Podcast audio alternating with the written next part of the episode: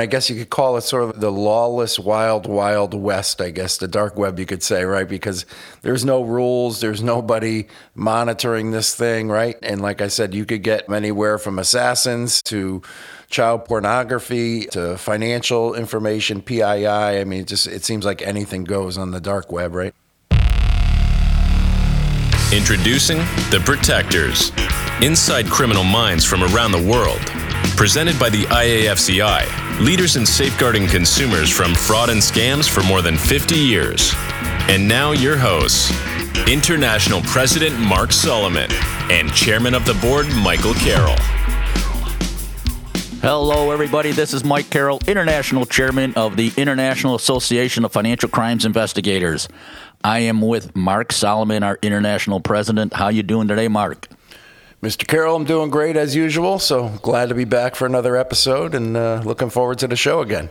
Know, Mark, today's guest is kind of a return guest, I would say, because he wasn't on a prior podcast, but he was on a prior IAFCI webinar.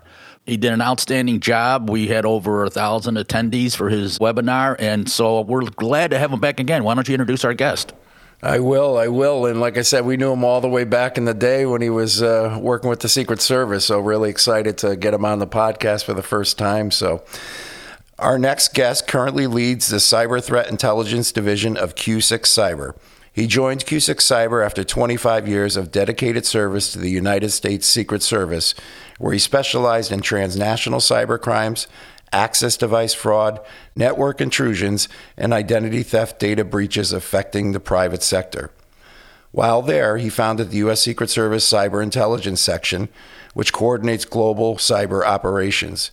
He also headed the U.S. Secret Service's Miami Electronic Crimes Task Force, which has over 800 members from the private sector, academia, and local and federal law enforcement. He's an expert on computer botnet and malware attacks and an expert in the dark web. We'd like to welcome to the show Executive Vice President and founding partner of Q6 Cyber, Robert Villanueva. Hey, Mark. How you doing, Mike? Thanks for having me on the show. Hey, glad to have you, brother. Good hearing you. All right, Robert, how you doing? Glad to have you on too, man. We're looking forward to today's interview with you. Hey, I wanted to ask you. Of course, I want to ask you about the Secret Service, but I want to ask you a little before that. Where were you raised, and can you tell me like what got you into law enforcement? What made you think that uh, law enforcement was going to be your career? Yeah, sure thing, Mike. Um, I was raised down in South Florida. I'm a proud Florida native of uh, South Florida. Grew up in the Miami area from uh, Cuban parents, immigrants, first generation American.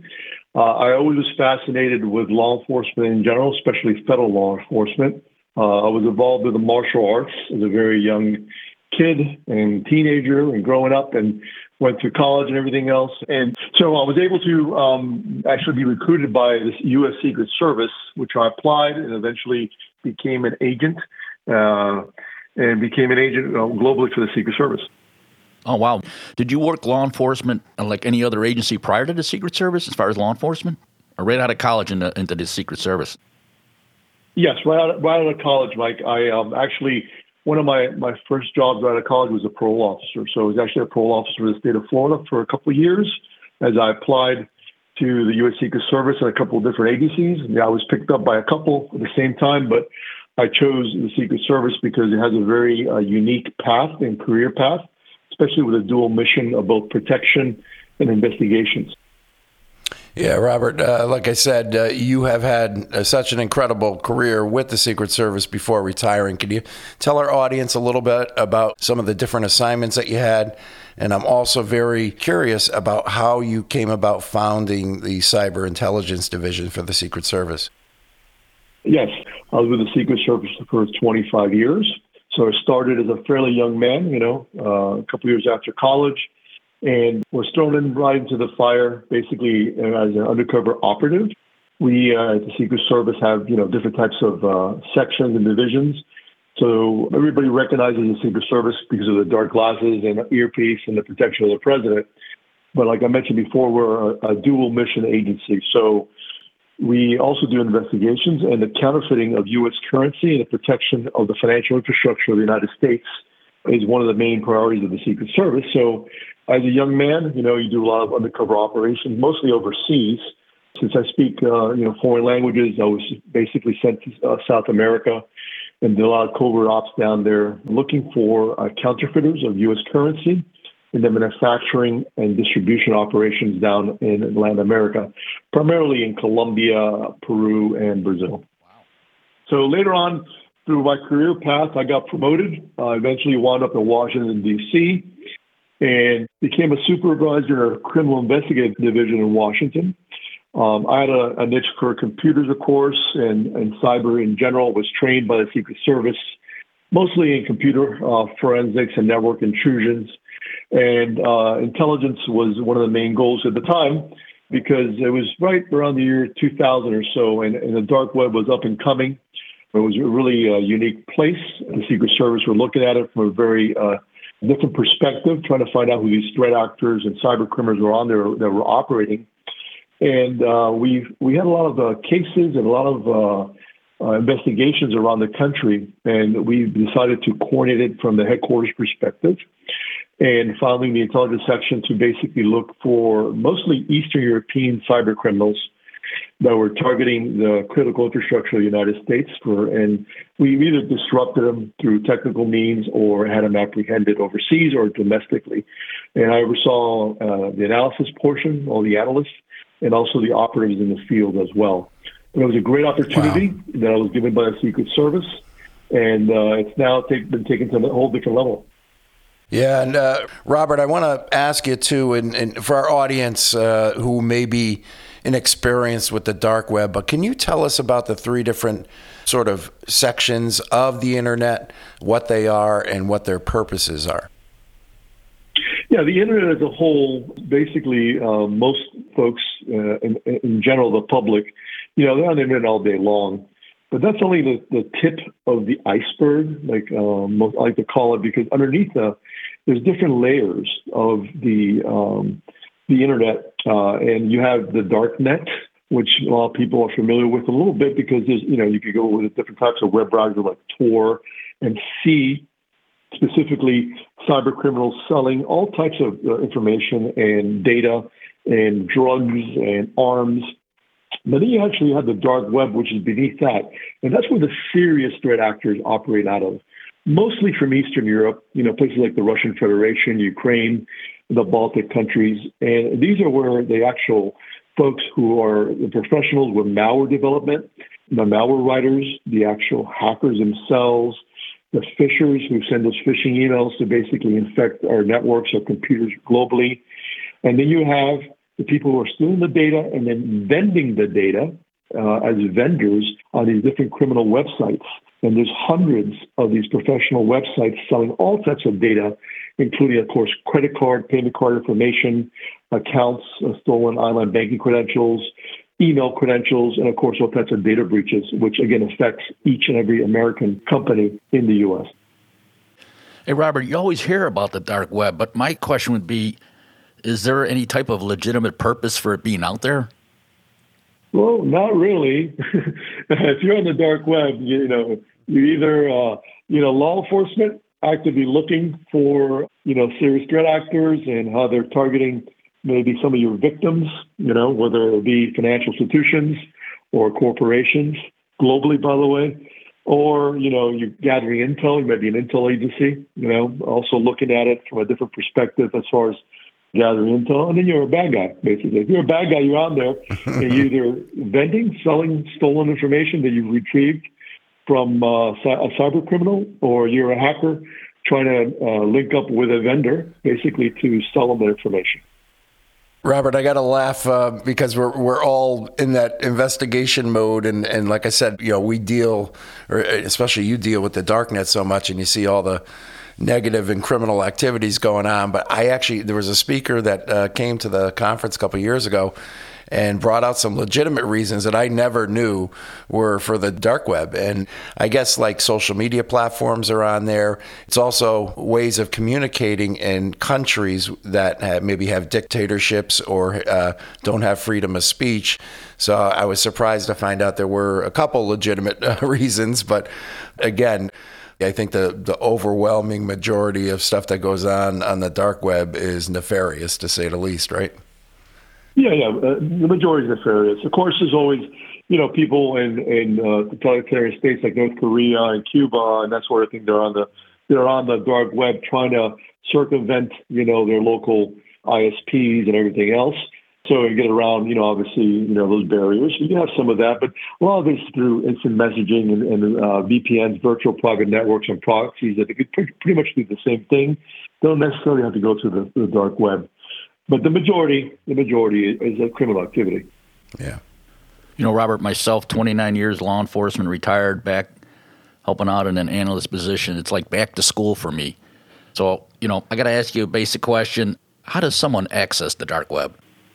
Well, I mean, uh, obviously, you know, with your all your experience in law enforcement, uh, Mike and, and, and, Mark as well, right? You guys have a vast uh, amount of experience, you know, and a lot of the, the criminal activity and the stolen goods that you you see in the real world, a lot of it is derived from the virtual world, right? So bad guys are selling all types of things, you know, even even for shipping addresses for packages and that sort of thing it's a multi-million dollar business.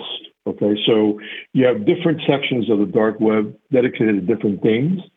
So again, you have people who are actually selling synthetic identities, for instance, and a part of the dark web, or certain shops and forums. You have people selling stolen payment card information, like I mentioned before. But to access the dark web, it depends which site you're going to access, because you have to be a vetted member usually of that site to access that site itself. So you have to go through a layer basically of VPNs, virtual private networks, I mentioned before, to access and proxies to access certain sites. Most of these sites are hosted overseas by foreign ISPs, mostly again in the Russian Federation or Europe or in parts of Latin America. Like for instance, in Brazil, a lot of uh, dark web sites hosted down there because a lot of Brazilian cyber criminals are very good. Uh, and, but once you get access and get approved and vetted, that's how you access the different sites themselves. A lot of these also are chat rooms, by the way, which again have exclusivity. So to, you know, answer your question, Mike, it's difficult, challenging, but not impossible as law enforcement or as intel to be able to get into these sites. At Q6, we have people who have been doing this for years, including myself, who know exactly what to do and have tools to access certain sites on the dark web. And Robert, we're going to get in more uh, of what you do at Q6 Cyber uh, in a minute, but I wanted to ask too: Why do criminals prefer the the dark web? Uh, you know, are they able to keep themselves anonymous? How does it work for our listeners that maybe don't know too much about the dark web? Yes, well, these sites obviously uh, cyber criminals operate with you know nicknames for the most part and and uh, avatars They'll use your real identity. So anonymity is, is something that's very important. They think you're anonymous. So again, they mask IP by going through, you know, different proxies and everything else, but they also use different names. So anonymity is the key. So they're acting basically in a in a as a ghost uh, until you know you shed light on that ghost, and then he's a ghost no more. Hmm. You know, when I think of the dark web, I always think of some type of breach where credit card numbers and credit card information is being sold on the dark web. But uh, Robert, what kind of trends are you seeing also on the dark web when it comes to like fraud and other cyber criminal activity? Well, you're, right, Mike. So yes, when there's a significant data breach of a financial, you know, small financial institution, say, or a, um, a, re- a retail establishment like a hotel, restaurant, you know, if they're storing payment card information, that information is then being transmitted by the, the threat actors to different shops and forums on the dark web, and they're going to sell that data in, in, volume. But beside that, again, you know, there's different markets for different things. You have people doing business email compromises as well uh, on the dark web. You have check fraud, which is really rampant, by the way, nationwide. All financial institutions are suffering check fraud, and these local criminal gangs, as you well know, Mike, are stealing checks, physical checks from uh, various you know locations around the country and uh, posting the, actual images for sale on the dark web. So there's a whole market for that. Besides that, there's also malware and viruses for sale on the dark web, and also malware infrastructure, basically that is offered on the dark web. And I get more into detail about that as well because that's very, very uh, a little bit more technical, but also very rampant as far as a service on the dark web. But basically, you can hire anybody for anything on the dark web. Yeah, I know I've attended your presentations before, and I guess you could call it sort of the, the, lawless, wild, wild west, I guess, the dark web, you could say, right? Because there's no rules, there's nobody monitoring this thing, right? And like I said, you could get anywhere from assassins uh, to child pornography to financial information, PII. I mean, it just it seems like anything goes on the dark web, right? Yes, yes, anything goes. Correct. And again, you know, you have some very nefarious people on there, also some very, I would say, sick people on there too, especially when it comes to child pornography. So that's something that, again, uh, the zero tolerance for. And throughout my career the Secret Service and task forces, you know, we worked a lot of those cases as well to apprehend and try to disrupt some of that activity.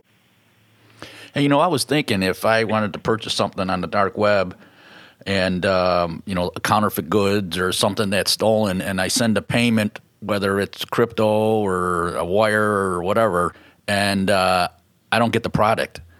Who do I report that to? I can't go to the police and say, "Hey, I didn't get my product, no money my stolen there, item." Huh, Mike? There's well, no better business bureau for the dark web, right? yeah, believe it or not, well, as you, as you mentioned, uh, all these sites use digital currency you know, different uh, varieties of different uh, digital currencies. It's very easy to transact, you know, on the dark web with digital currencies, right? There's no, no really no trace too much, but for the most part, you know, it's a, it's a fast and expeditious way to, do transactions.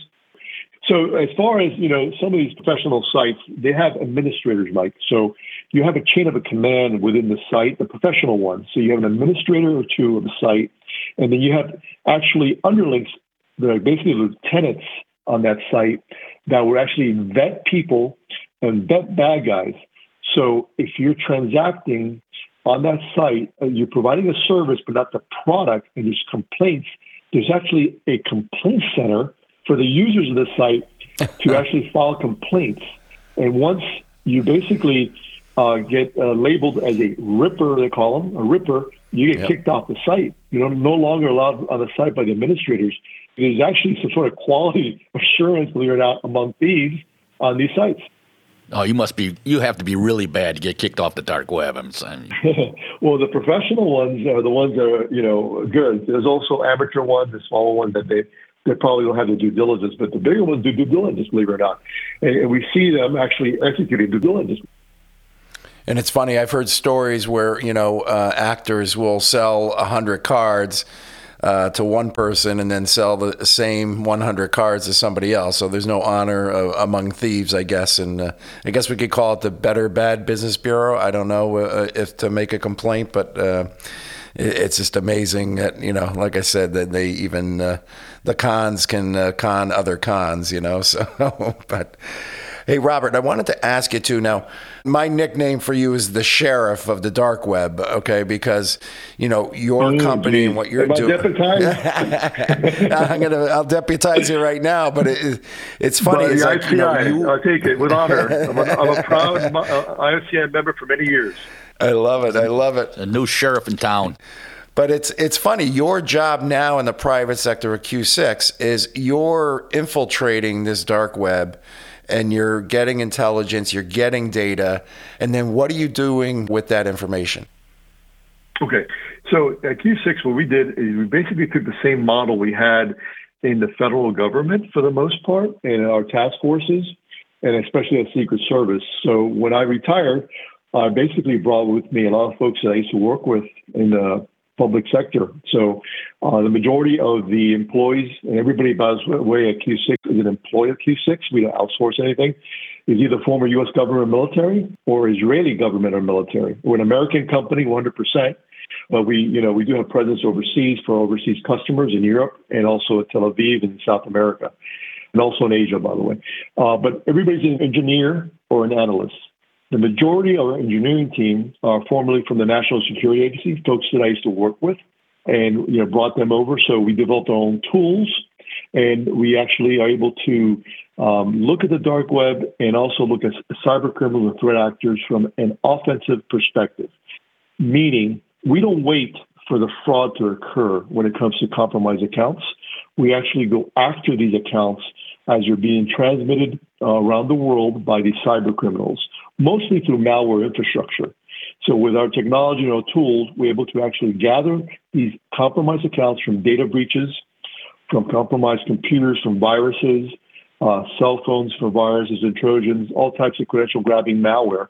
And then we're actually able to collect it and give it to our clients before any fraud occurs in those accounts. So it's more a fraud prevention service as far as the day to day, you know, with our, our customers. The majority of customers that you expect are either financial institutions or investment firms. All the big ones pretty much work with us. And uh, business is very, doing very well. But we also work, by way, with smaller credit unions and banks around the country and around the world to do the same thing to get prevent fraud from a lot of these accounts. And uh, we have a great partnership with the IAFCI, and we get more into that later on. But again, uh, it's something that is very, um, very attractive to IAFCI members as well. Absolutely. Hey, Robert, I think Q6 provides a great service to uh, financial institutions and businesses. How about like our, our, citizens? Is there something that Q6 can offer to them, or what would a somebody like me wanting to find out if my personal information is out there on the dark web? How would I go about that? Yeah, we, we do dark web scans all the time for different groups, you know, different types of non-profit groups, for instance all the time. Uh, a lot of them are, you know, citizen oriented. A lot of the elderly people, for instance, you know, also they're victims of, of romance scams and that sort of thing. So we do all that stuff once in a while when we get called uh, as pro bono work. So again, we have a very, you know, I wouldn't say we see everything, but we see a heck of a lot. so again, not only from you know these dark web sites and shops, but also from the malware infrastructure that these cyber criminals are running, meaning the compromised computers and cell phones, those viruses are sending information that's being captured on these devices and sent overseas through a series of botnets, they call them, compromised computers, to command and control servers in remote locations overseas again, we have the capability to capture a lot of information in transit. So, for instance, say um, somebody logs onto an online banking account, they have a phishing email that they received last week, they downloaded it, and um, their computer's compromised now, their cell phone, with a Trojan, with a virus. That Trojan is recording all that information on there. Basically, everything that that keystroke is typing. So you log on to your online banking, you put your username, you put your password, put your IP, everything's on there. That malware is capturing that information and sending it overseas to bad guys who are either going to use that information themselves, try to access an account and do an account takeover or a wire transfer, or they'll sell it to shops and forums on the dark web in a third market. So again, the key is to be proactive and to combat this as much as you can and disrupt this activity without taking any kind of fraud losses. Yeah, absolutely. And uh, I'll simple it down for Mike because he's a little bit older than you and I. But um, um, it's sort of like a stagecoach robbery where they're they're transporting this stolen information and they get robbed of the goods before they get there. So it sounds like bringing it back to the sheriff terms, you're actually intercepting that data and alerting financial institutions that this information is out here. You need to shut this account down before the, the fraudster has a chance to sell it to somebody else. Is that kind of how it works? Roger that. Q6 Cyber is deputized by the ICI to do that. and again, that's what we're doing. We're intercepting the data on a daily basis and trying to, again, be the sheriff, like you say, and try to, you know, or Lone Ranger or whatever you want to call us, to try to intercept the data before it gets to the bad guys. Awesome, awesome. Hey, I got to ask you, Robert, what do you see like in the future that's going to be out there on the dark web? And is there anything that kind of makes you nervous that could be out there for sale? Yeah, well, the thing is, I mean, some of these malware variants are basically coming out every day, meaning new malware, new variants are coming out every single day, uh, multiple ones, right? So it's hard for the antivirus companies to keep track of all these, you know, malware variants, and you know they're months behind, you know, keeping up with these sometimes, because they have to actually have the variant first to put it in their signature for the, the, the dictionary for the antivirus company. So it takes a while for them to catch up to the, the viruses. So I see a really, it's very prolific, and all the different variants are coming out. Um, a lot of this stuff is now being sometimes automated. Um, you know, AI, again, artificial intelligence is something also we're looking at because bad guys are using it. You know, now you go to Chat GPT and you can actually ask it to do multiple things, like write different scripts and different programs that are malicious, maybe. So it's making it much easier for these cyber criminals to commit cybercrime on a global basis. So I just see this, you know, escalating and getting worse and worse. And again, the key is information and data. These bad guys don't care what they steal. Everything's a commodity to them, whether it's your personal information, you know, your date of birth, social security number, your your payment card information, your online banking information, you know, your identities, your checks. It's just nonstop, and they, they go after anything and everything in a very aggressive fashion, and they're very well organized and very highly educated. Some of these folks, and their bottom line is financial gain. That's the key. I'm not talking about some cyber criminals overseas or you know hackers overseas. They're actually after you know intellectual property for corporations uh, of course, there's plenty of those. Any national secrets from defense firms or the U.S. government, uh, there's plenty of those. Nation states also going after, you know, uh, different secrets. I'm talking about a very highly organized group of thousands of cyber criminals, highly educated in computer sciences, that are basically on these websites and dedicated malware infrastructure just to steal data for financial gain. So that's the key. The key is to unite both in the public sector federal agencies, local law enforcement agencies, the private sector, academia, and organizations like the IAFCI to combat effectively these cyber criminals. So again, we have to unite and work together, you know, to do this because they do. They do. Believe me, I see them in, their chats and the way they communicate very effective, very rapidly, and it's something again that we as an industry should combat and, and take seriously because again, they're out there to get us. I love that partnership that you talk about, and it's not just law enforcement; it's the private sector, it's academia. You know, at the IAFCI, we have our three C's. We call them communication, cooperation, and collaboration. You know, and and like I said, we we appreciate you being on the front line uh, on this fight in the dark web, and and like I said, you're right. That's the only way to battle this is if all the forces of goodness go after these these actors. You know, and, and we pull our resources together. So that is an incredible point that you made, and we appreciate your part of that. Yes, thank you. And listen, for anybody who's a member of the IAFCI, law enforcement, or financial institution, if they want to reach out to, to Q6 or to me personally, go right ahead and, and reach out to me. And we'll be more than glad to do any kind of dark web scan, complimentary, of course, just so they see what's out there and they can take action on what they see. So that's something that we'll offer any IAFCI member. And if you use the code word sheriff, you get an extra 10% off?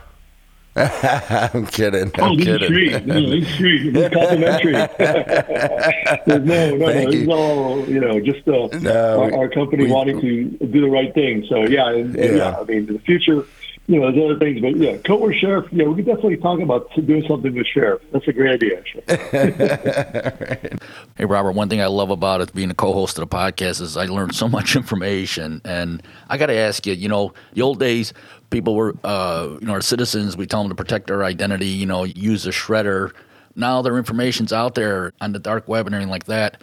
What would you recommend to our listeners, being in law enforcement, that they need to do to protect their identity? All right. The main way all these cyber criminals, all right, are coming after basically individuals, you know, all over the world, but especially in the U.S., is through phishing emails.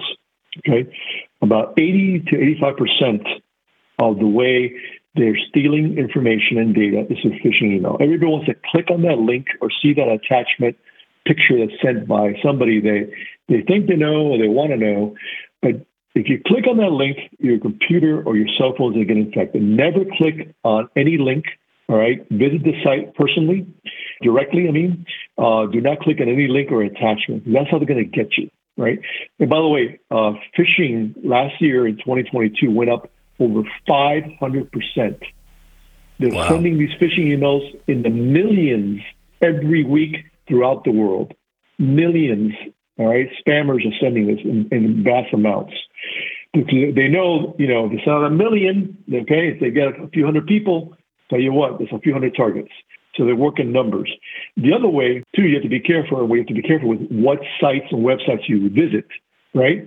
Don't go on those, you know, weird sites and uh, different sites that you don't know because they're also a honeypot for viruses and trojans. So when you go there, your computer or your cell phone is infected with malware. A lot of these pornography sites, for instance, are notorious for that. So be careful with that because those are one of the main sites. So if you do that and you use good cyber hygiene, like I used to call it, you know, be careful. Think think about you before opening that email. You know that you don't know who it came from.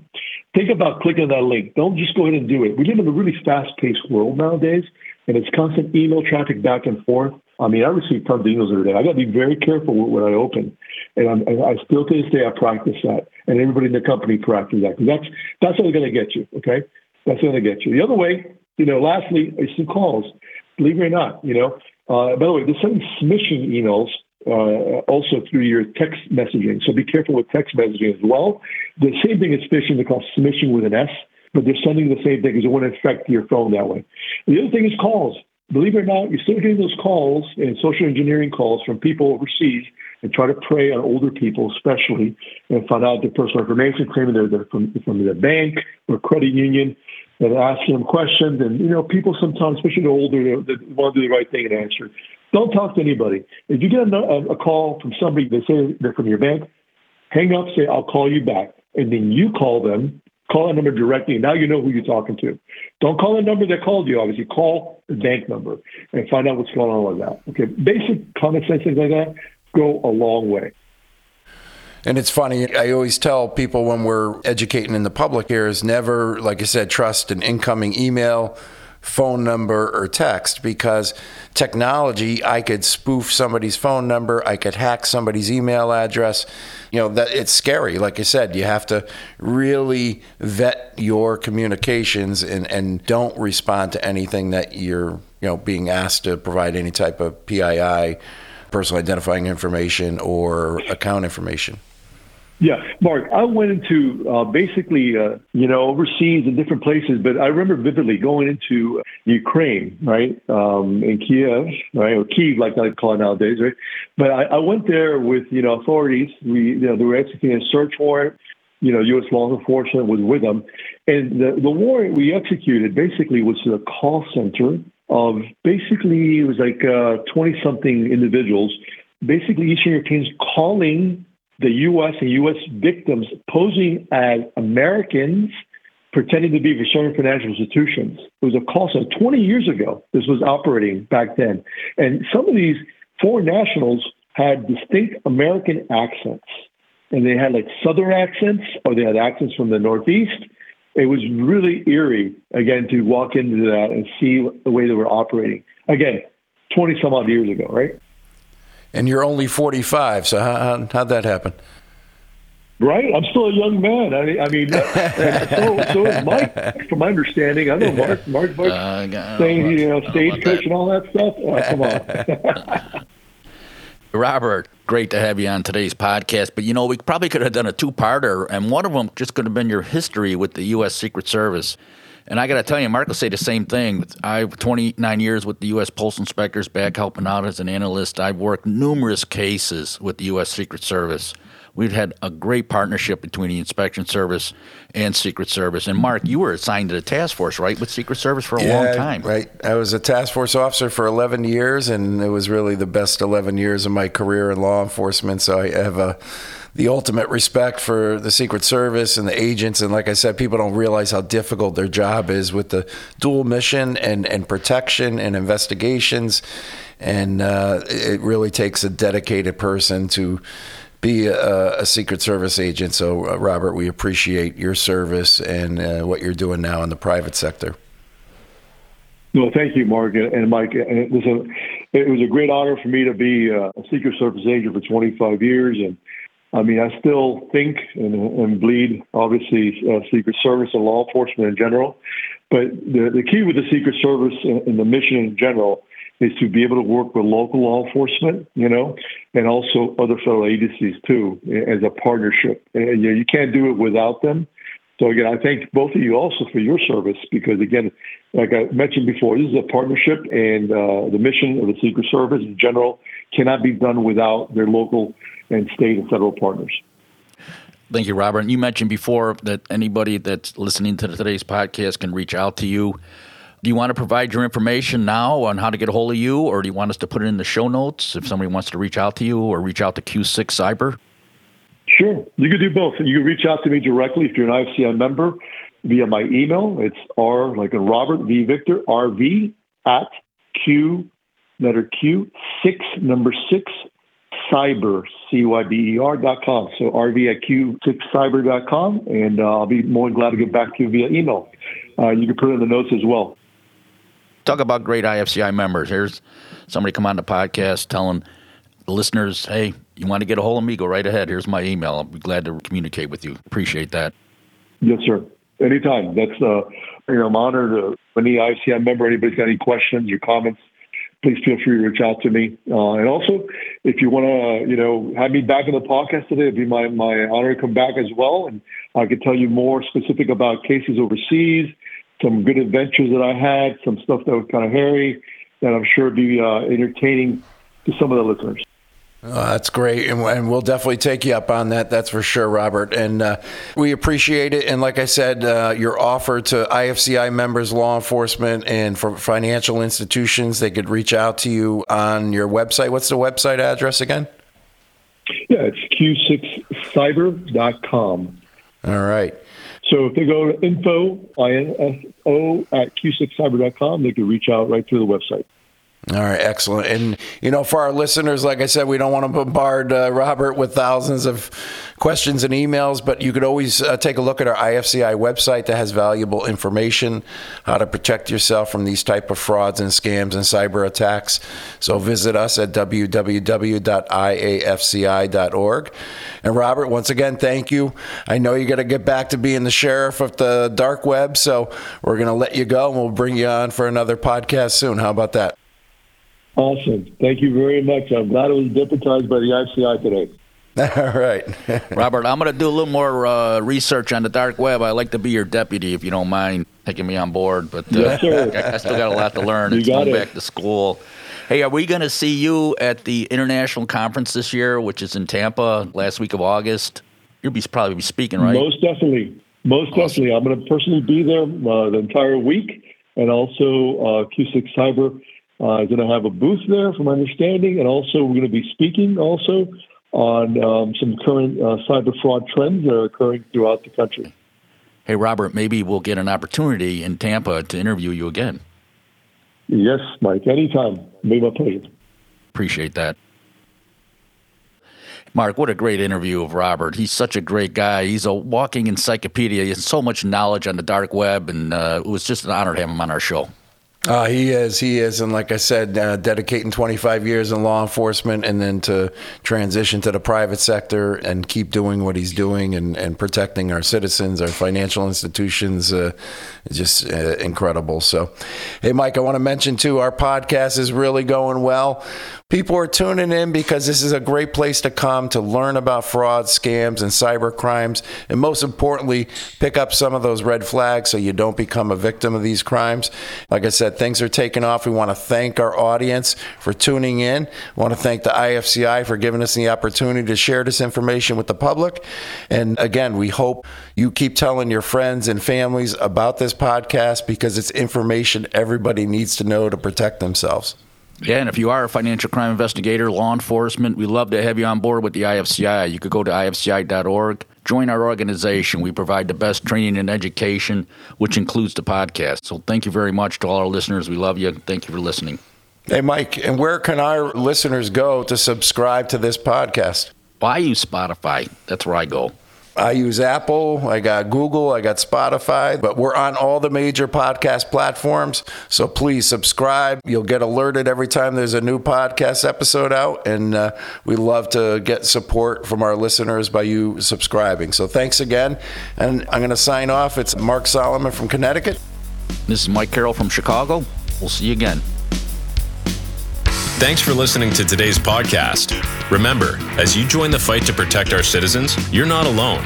With more than 6,500 members from around the world, the men and women of the IAFCI are standing together with you. To learn more or to join the IAFCI, please visit our website at www.iafci.org. The Protectors podcast is produced by Modified Media and is available for free wherever you listen to podcasts. The hosts and guests' opinions are their own and do not reflect those of management, employers, or sponsors. Listeners are encouraged to contact law enforcement if they suspect being a victim of a crime.